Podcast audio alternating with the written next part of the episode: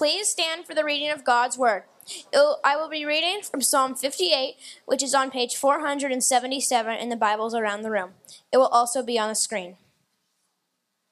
Do you indeed decree what is right, you gods? Do you judge the children of man uprightly? No.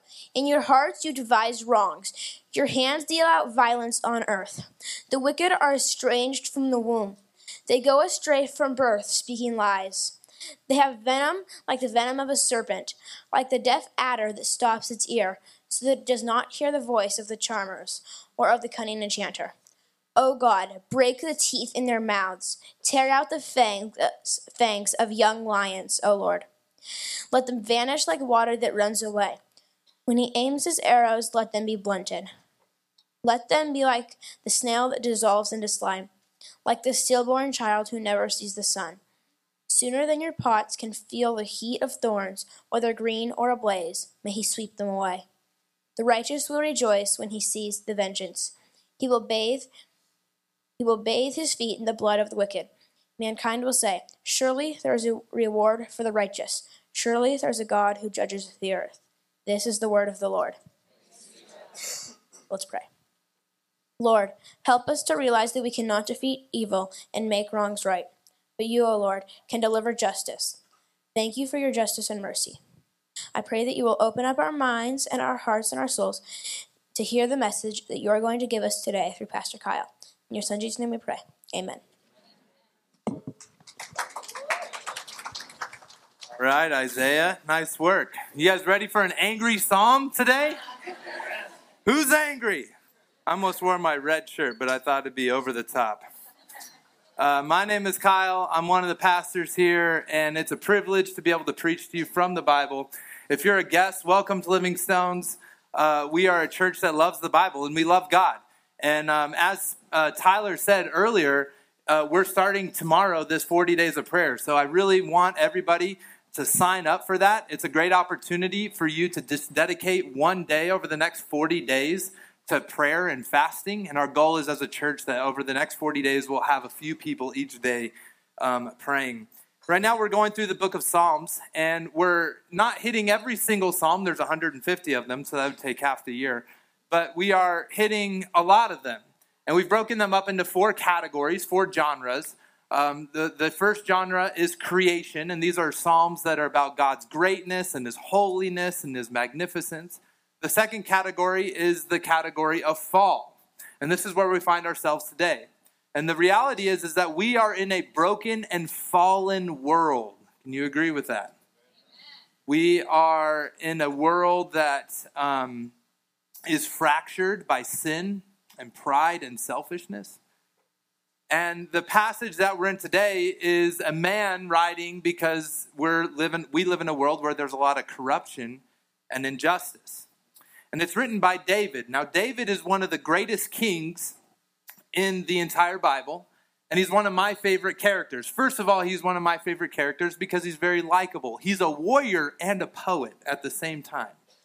Uh, he's just, he's like this awesome, mighty warrior, but he also has this heart for God um, and he's not afraid to express his emotions. And as an emotional guy, I kind of like that, all right?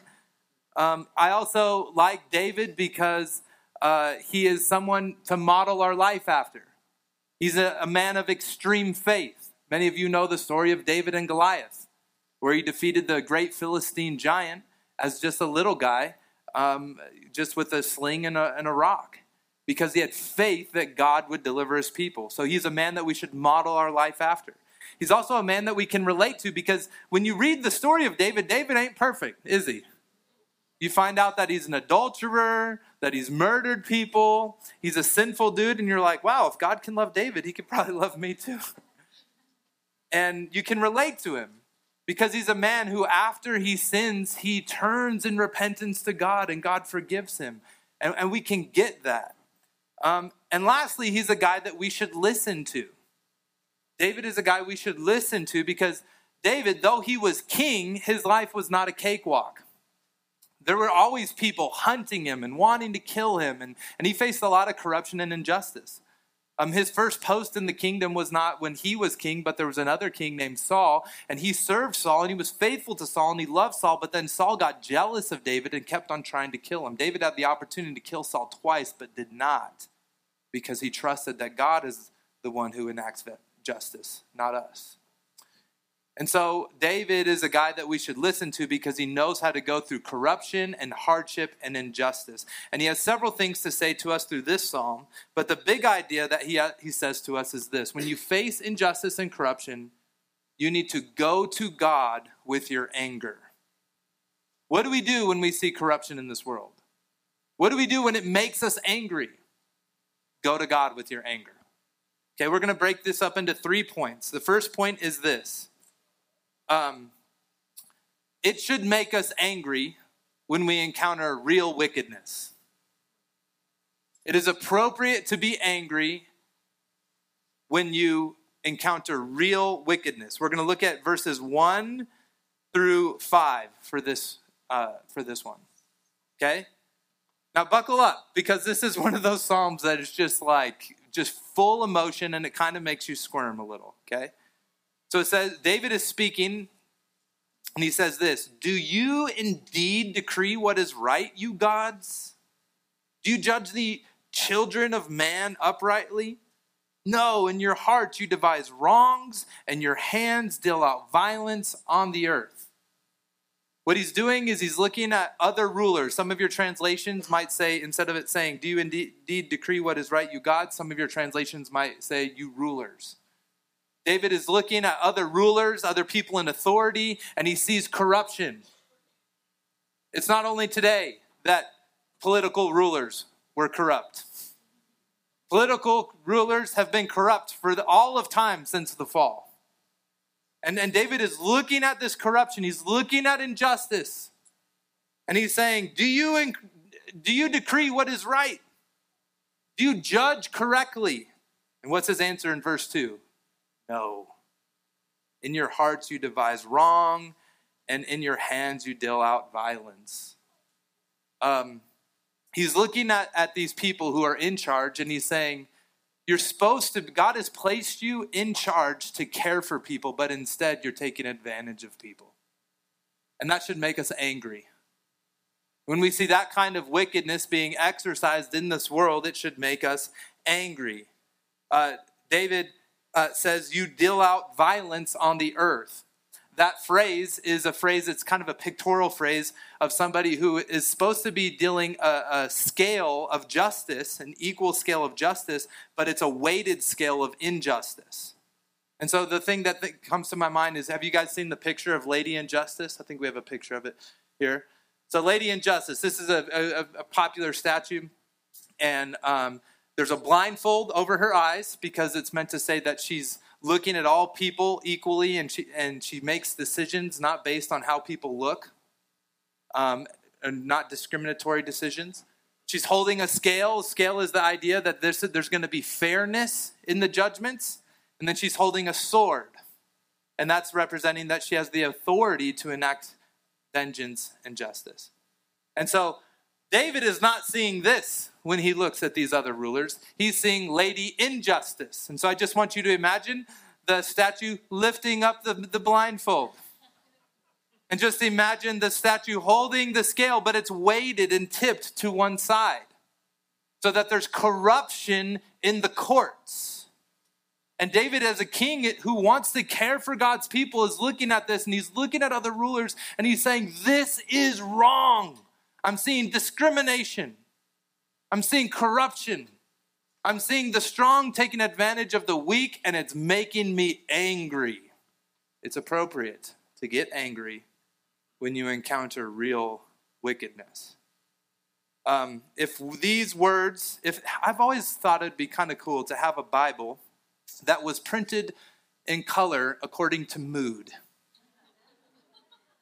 Like if you had, you know, you encounter the beautiful passages of the Bible, it's like rainbow, and then you get to like a calming passage, it's like blue and purple.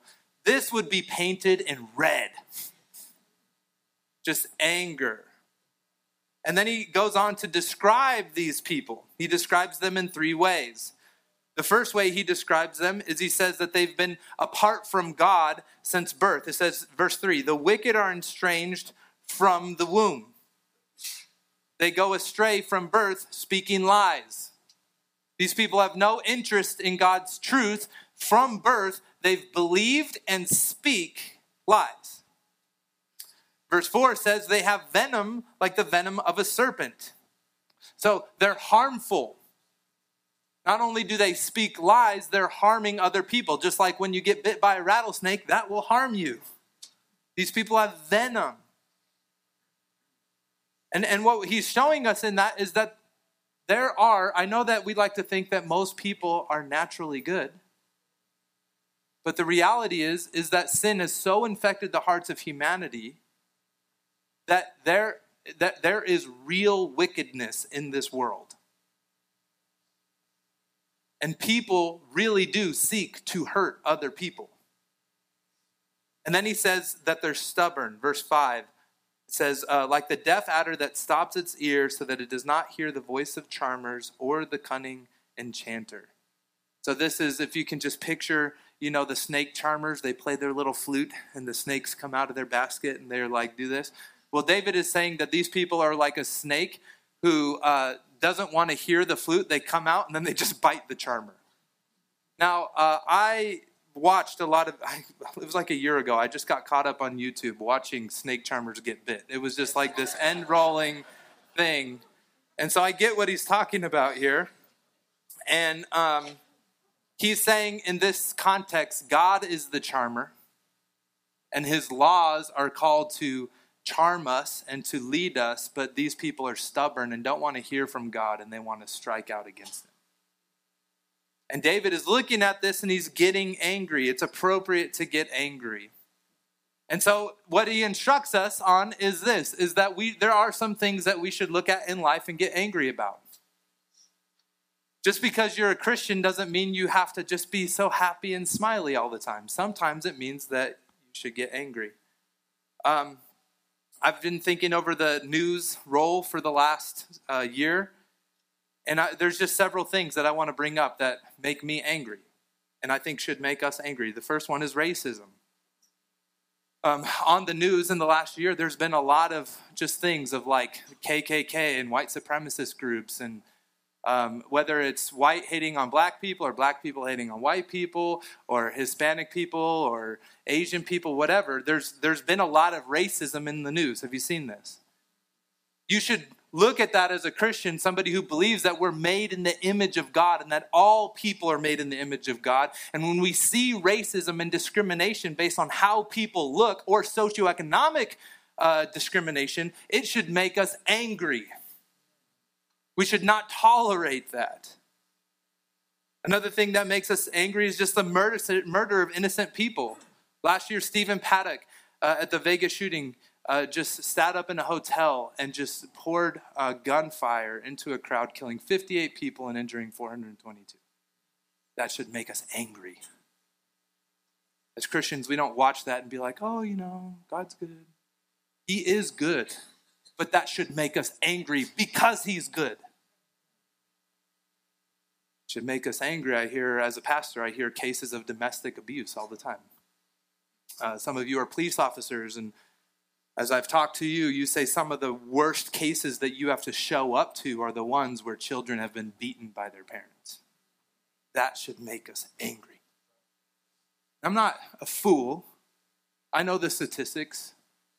And I know that in any crowd this size of people, there's likely domestic abuse to be happening on an ongoing basis in this room. And that should make us angry. It should make us angry when we see the weak taken advantage by the strong. Have you heard of these calls? These calls where people, these uh, will call people and say, I need you to wire me money. And they prey on elderly people and people who don't know better, and then they take all their money and they do fraud. That should make us angry. Some of you are at school, you're in middle school or high school, and you see just the, the bullies at school picking on um, the disabled and the weak. That should make us angry. It should make us sad because if they're being mean, it's probably because somebody has been uh, perpetually mean to them, but it should also make us angry. Um, it should make us angry when we see the self exalting and the self righteous exalt themselves as if they're better than others. We see this right now in politics and we see it in churches. And the thing that made Jesus the most angry was when religious people started acting like they were better than others and they discriminated against them. And it caused Jesus to get so mad that he braided a whip and drove people out of the temple and flipped over tables. That should make us angry. It should also make us angry when we see the continual cry for abortion and murder of innocent lives, as well as the neglect of the poor and the elderly and those who need continual care. God calls us as his people to, to love and care for people from womb to tomb. And, um, and I speak about this sensitively because I know that some of you have had abortions and you've gone through that hell of that. And it hurts, and you wonder if you can be forgiven. And the good news of the gospel is you can. There's no sin that you could ever commit. This is written by David, who was a murderer. There's no sin that we could ever commit that God cannot forgive if we just turn to Him in faith. But for those of us who've gone through that pain, we should know, and it should make us even more angry when we see the continual cry for abortion and people crying out that it is appropriate and okay to take children's lives while they're in the womb. It should also make us angry when we see people not caring about the poor the, dis- the mentally disabled, and the elderly. That should make us angry because those people, it doesn't matter if you're disabled or weak, you're still in the image of God. And so there's things that in this life that should make us angry. And the reason why it should make us angry is because all human evil is driven behind by a spiritual evil. What I want you to notice is there's two things in here. It's not a mistake that David uses the analogy of a snake. When he's talking about these wicked people, they're like snakes. He likens them to a snake. Why? Because the snake in the garden, the devil himself. And so David is, is alluding to this evil, and he's saying this evil exists because behind human evil is a real spiritual and demonic evil. Behind all evil that we see, there's demonic temptation, there's demonic power. Uh, a few of the commentaries I read even said this is why David says, Do you decree what is right, you gods? Because he's, he's, he's alluding to the fact that this battle is not just a physical battle, but it's a spiritual battle where people claim to be God, and then there's spiritual, quote unquote, gods, demons, driving the evil actions. This is what Paul says in Ephesians 6. It's going to be on the screen. He says this For we do not wrestle against flesh and blood, but against the rulers, against the authorities, against the cosmic powers over this present darkness, against the spiritual forces of evil in the heavenly places. When we see evil in this world, one of the things we should say to ourselves is demons are real. And God hates them. Behind all human evil is spiritual and demonic evil. And so, what this just passage just calls us to do is it calls us to have a category for evil. Otherwise, if you don't have a category for evil, you're going to grow up in this world very confused. Um, now, I, I, think that there uh, are two main voices that come at us a lot of times. There's uh, some some voices come at us and say we need to be angry all the time, and then others come at us and say that we shouldn't be angry at all. So, for example, politics say you need to be angry at everything. Okay, it doesn't matter which political side you're on. All politics mostly are just like be angry at everybody who disagrees with your opinion. On the other side, we have pop spirituality. And pop spirituality says be angry at nothing. Like let everybody have their opinion and live their lives and, do, and just be angry at nothing. Just stuff that anger deep down inside and never bring it up again. But David here gives us an outlet where he says, Don't be grounded in your opinions, but rather be so grounded in the goodness of God that when you see a violation of God's goodness and glory, that it makes you angry. This is the type of church that we want to be. We want to be the type of church that is known for being grounded in God's goodness. That when we see a violation of his goodness, a violation of his glory, we don't tolerate it and it makes us upset. And so, what do we do when we get angry? It doesn't stop here. The next point and the big idea is we need to go to God with our anger. Look at what David does in verse 6. Oh God, break the teeth in their mouths. Okay? So, first of all, he goes to God. He goes to God with his emotion. That's the first place he goes. He doesn't go to his buddies. He doesn't pick up his phone and say, Can you believe these people? He doesn't start gossiping and being a busybody. He goes to God. And it shows us the, the kind of relationship that God invites us to have with him. And in this, this is like pure, unfiltered passion in these words. Um, David is not speaking to God as, uh, as if he's on an interview trying to impress a future boss. David speaks to God as a friend. David speaks to God as, as a child who, who, who he knows that the Father wants him to come venting to. Go to God with your emotion. And don't be afraid to be emotional with God. Sometimes we pray and we're like, okay, God, I just, like, we're so polite in our prayers. Well, that means you haven't really started praying yet. You're not praying until you can go to God as a friend in pure, unfiltered emotion and know that God is listening. Okay, then he goes to God with, with his for vengeance. He says, break the teeth in their mouths. He doesn't say, he, he doesn't take vengeance into his own hands. This is important, okay? He doesn't say, let me break their teeth. He says, God, I'm seeing this injustice. I'm seeing this corruption. You need to do something about it. That's very important. Because scripture calls us as a people to love our enemies and to show kindness to our enemies. But the only way we can do that is if we believe that there's a God who will enact justice.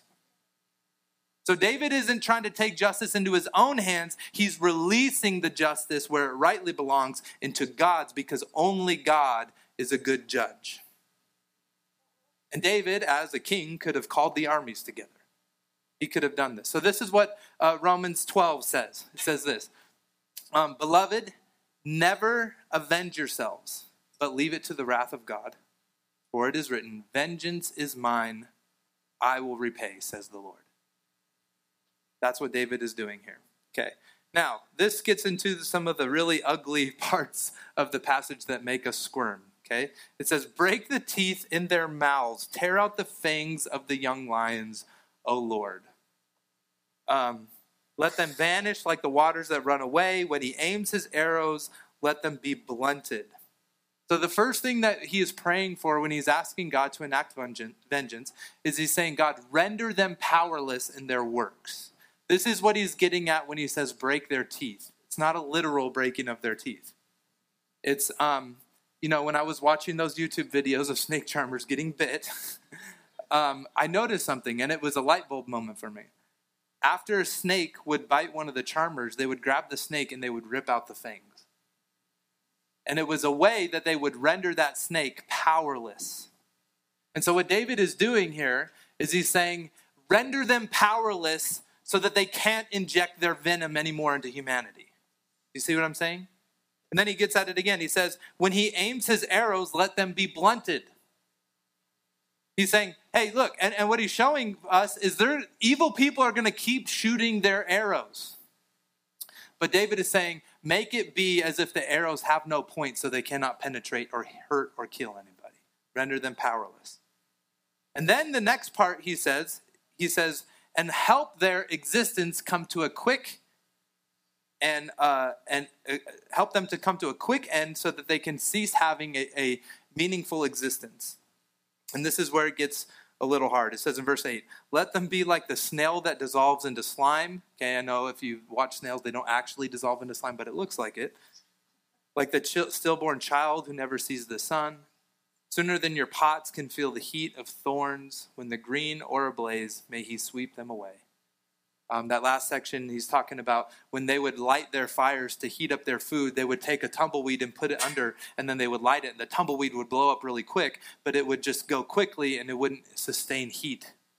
And David is basically saying, God, if they're not going to repent, if they're not going to stop their evil ways, then bring them to an end quickly.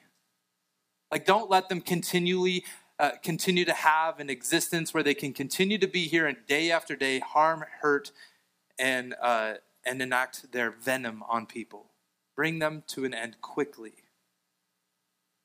And so he goes to God with his emotion, he goes to God for vengeance. Now, let's be honest. This makes me feel very uncomfortable. By a show of hands, does it make anybody else feel uncomfortable? Like, I read this and I'm like, jeez, this isn't the Bible? Gosh.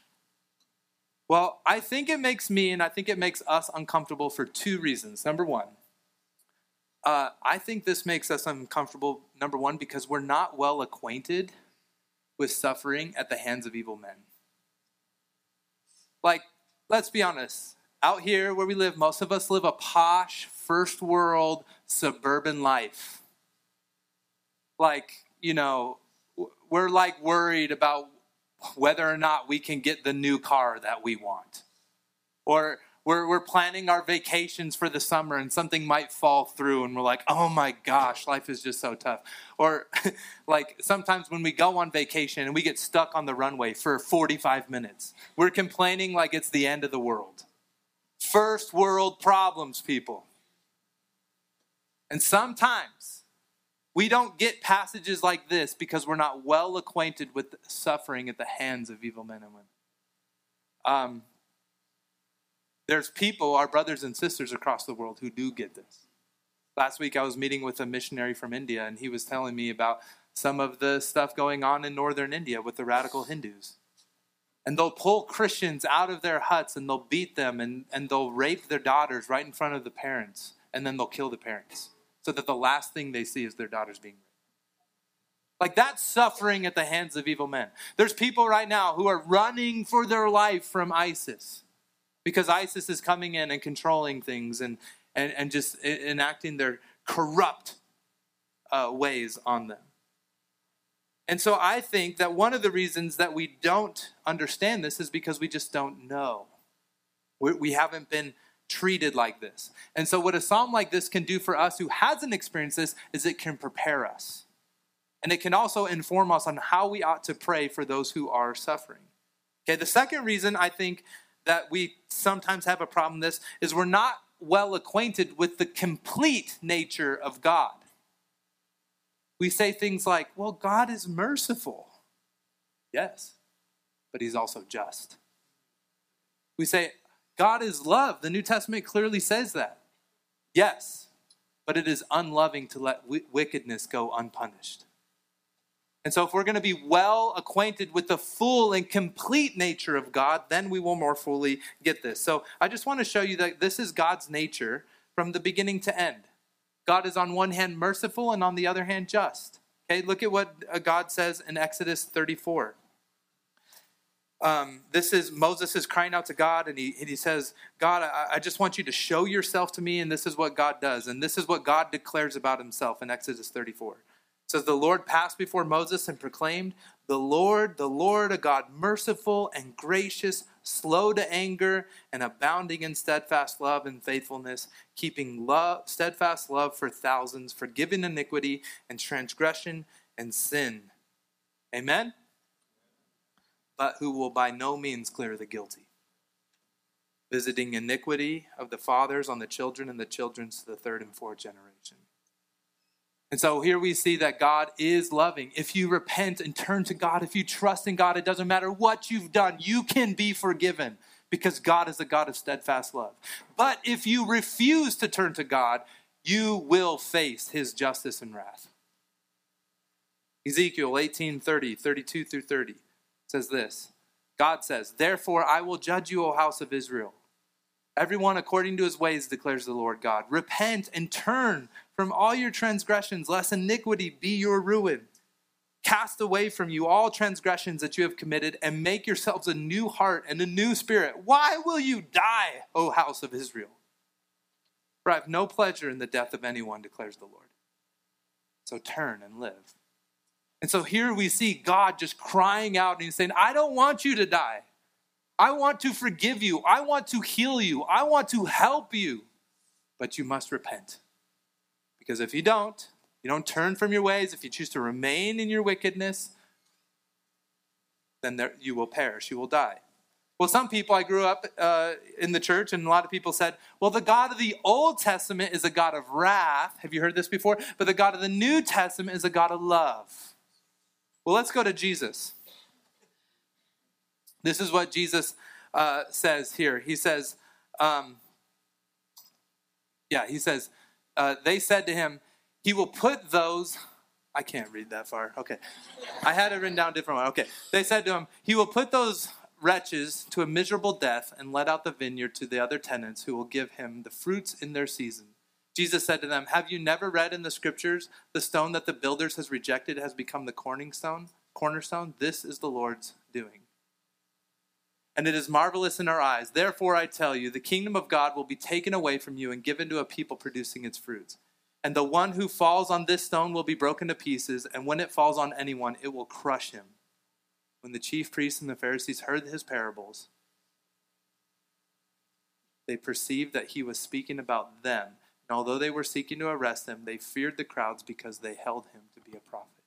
And so Jesus is saying, I'm the cornerstone. So if you believe in me and you trust in me, it's going to go well with you. But if you don't, the cornerstone is going to crush you. That's a statement of judgment. Um, Jesus also says in uh, Luke 13, 3 through 3, uh, he says, No, I tell you, um, but unless you repent, you will all likewise perish. So I'm just trying to show you that from the beginning to the end of the Bible, God is both a God who is loving and full of grace and mercy, but for those who do not turn to him, he's a God of wrath and judgment. And so it is appropriate for us to pray prayers like this. Um, these are called imprecatory prayers. Say imprecatory. These are prayers calling on God to act. Um, whenever you pray the Lord's Prayer, you're praying an imprecatory prayer. Why? Because when you begin at the beginning and say, Your kingdom come, your will be done on earth as it is in heaven, when, when is that going to be fully realized? When Jesus returns, it's going to be fully realized. And on that day, when Jesus returns, those who believed in him will be welcomed into paradise, and those who don't believe him will be sent to judgment. That's an imprecatory prayer. When we pray at the end of that prayer, deliver us from evil, lead us not to temptation, and deliver us from evil. How does God deliver us from evil. How did God deliver Israel out of uh, slavery in Egypt? He delivered them through the Red Sea. He gave Pharaoh a chance to repent, but when Pharaoh did not, he slayed the whole army.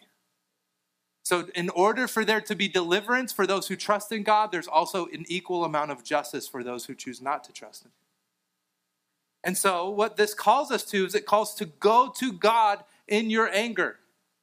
Don't try to take justice into your own hands. Go to God. Trust Him. You can love your enemies because you know that God has either died for them or will judge them. So then we get to our last point. So after we go to God, then what do we do? We need to have confidence that God will act. Verse 10 The righteous will rejoice when he sees the vengeance, he will bathe his feet in the blood of the wicked. That's graphic. okay. The righteous will rejoice. So here we have two types of people. He says there's righteous people and there's wicked people. Now, here's what I need you to understand. Whenever the Bible is talking about this about humans other than Christ, Christ is the only one who is righteous in and of himself. Amen, church? Everybody else, we have wickedness in our own heart. David recognizes this. It's interesting when David talks about these people being um, sinful from birth, David in Psalm 51 says that he himself was sinful from birth. So there's a way where you should read Psalm 58, and it should be like looking in a mirror. And so David knows that he is righteous not based on his own merit or works, but based on faith. When you trust God and turn to God for forgiveness, he grants you righteousness. You're righteous by faith and faith alone. And so that the only thing that distinguishes the righteous from the wicked are the righteous have faith and want to follow God, and the wicked have resisted faith and want to follow their own ways. That's the only difference. And so when David is praying this, he's not saying, well, the good people versus the bad people. Okay? Not, it's not like that. There is no good people. There's one good guy. His name is Jesus. He's saying those who have faith versus those who don't. And he's saying the confidence that we can have as people of faith, as those who are righteous by faith, is that we will bathe our feet in the blood of the wicked. Now, this is a context that we probably don't understand, but as a warrior, David gets this because he was a guy who fought in hand to hand combat. Okay, dudes, you'll probably like this. All right? So when you were fighting in hand to hand combat and you would slay your enemy, they would fall right there. And then what are you bathing in? What are you standing in? Their blood and it was a symbol of victory. So we don't get the context, but we do get the concept. Let's put this picture on the screen of Muhammad Ali over Sonny Liston. This is an iconic symbol of triumph, standing over your enemy. Okay? And so maybe have this in your mind when you read this part. And what this does is it shows us okay, we as people of faith because of God's work, not ours, will stand in triumph over the enemy.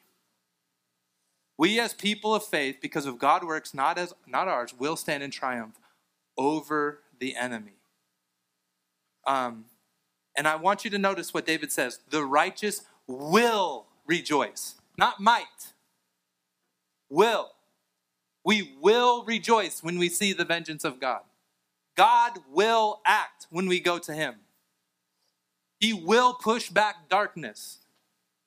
Um, Michael Reeves, who wrote the book Rejoicing in Christ, said that when God created light and darkness, day and night, every day the sun rises and pushes back darkness. He, he said that God is preaching to us every day that He will come one day and push back all darkness, just like the sun. It will happen. We must have confidence as His people that God will enact justice. And so it says, when he enacts justice, verse 11, mankind will say, Surely there's a reward for the righteous. Surely there's a God who judges the earth. When God does enact justice, it will cause people to say two things. One, wow, there really is a God. And two, there's reward for belonging to him. Now, I think there's an already and not yet sense to this. Um, there's an already sense of this in the fact that this sometimes will happen in our lifetime. God will act injustice in your lifetime sometimes.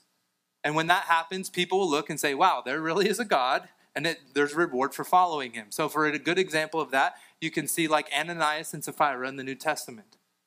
Um, these people, uh, they sold some property to give to the church, and they were trying to uh, seek, um, act, uh, they were trying to get credit and saying, wow, look at how generous we are, because they told the church that they gave, um, the money they gave was the full amount of money that they received for their property, but it was only part of it. And what did God do to them in Acts chapter 5? He struck them dead. And then it said, everybody feared. Or there was another king named Herod, and um, Herod said some stuff, and everybody started shouting, The voice of a God and not a man, the voice of a God and not a man. And then Herod's like, Yeah, that sounds kind of nice. I like that. And then that moment, God struck him dead. And then everybody feared. And so there will be times in our life when we cry out to God to act, and He acts in our lifetime, and it will produce fear. People will be like, wow, there really is a God and there's reward for following him. But there's also a future and eternal sense to this that when Jesus comes back, he will enact final judgment. And on that day, as Paul says, every knee will bow and every tongue will confess that Jesus Christ is Lord to the glory of God the Father. There is a day that is coming. You see, the gospel of Jesus Christ is about the coming of Jesus Christ. At Jesus' first coming, he did not come to condemn the world, for the world was condemned already, but he came to die for the world and to save the world by dying for their sins. And right now, we live in the age of grace where God is giving the opportunity to anybody to turn to Him. But if you do not, Jesus is coming again. And on that day, He will destroy evil and sin altogether. And for those who do not turn to Him, there will be judgment. And when that judgment comes, all mankind and all demons, all creatures will bow and confess Jesus Christ as Lord. And so the question that you might be having is um, if God is so committed to getting rid of evil, why is he waiting? Why doesn't he just act now? Well, this is what Peter says in 2 Peter. He says this, but do not overlook this one fact, beloved, that with the Lord one day is as a thousand years, and a thousand years is one day. The Lord is not slow to fulfill his promise, as some count slowness, but is patient towards you, not wishing that any should perish, but that all should reach repentance. But the day of the Lord will come like a thief. And then the heavens will pass away with a roar, and the heavenly bodies will be burned up and dissolved, and the earth and the works that are done on it will be exposed. So, the only reason why Jesus is not coming back right now is because he's giving more people the opportunity to repent. But when the last person has repented, he will come back, and all works will be exposed. And so, as we step back, I want to give you just a couple points of final application.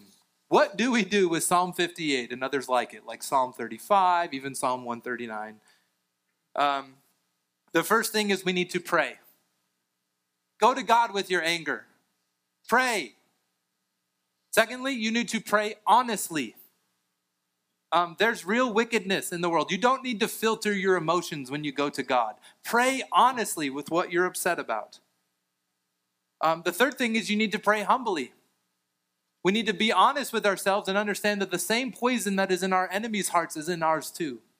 And the only thing that distinguishes us from them is that we are in Christ and Christ has forgiven us. So pray humbly. Don't fall into the trap of praying arrogantly as if you're awesome on your own, because you're not. We need to pray patiently trusting if that God doesn't act in our lifetime on our timeline, which he just has this wonderful habit of not doing. It's because he's up to something and he's given people an opportunity to repent. And then lastly, we need to pray confidently, knowing that God will deliver his people and that all wrongs will be made right. It will happen. Not it might happen, it will happen. Amen? Amen. If you're not a Christian today, this was probably a little intense. And I'm not sorry for that. I don't think we need to apologize for the truths of the scriptures. Um, but I do beckon you to consider coming to Christ because what we just spoke about is real. And if you're feeling in your heart like this burning thing, like, man, I know I'm messed up, I, I know that I'm going to be on the other side of judgment and I don't like that, then come to Christ for he was judged for you. You can be forgiven today. You can be made righteous today. And if you are a Christian, let this, as we're going into the next few months of prayer, be one of the things that invokes us to pray because we have a God who wants to hear from us even on our bad days, not only on our good. Amen? God help us. Um, like you are so good. Like it's so cool that you are a God who wants to enter into the hard things of life, not just the happy things of life. You're a God who loves us. You're a God who cares for us. You're a God who um, you're a God who will enact vengeance. God, we don't have to fight our enemies or strike our enemies. We can be kind to them because we know that at the end of the day, you're going to take care of it and your justice is far better than ours. Help us have this kind of confidence as a, as a church. And then also forgive us as a church where we feel like we need to sit in your seat and play your role. like where we feel like we need to be the ones doing the work of exercising divine justice. That's not our job, God. Our job is to come to you. Help us to do that with boldness and confidence because you're gracious and good.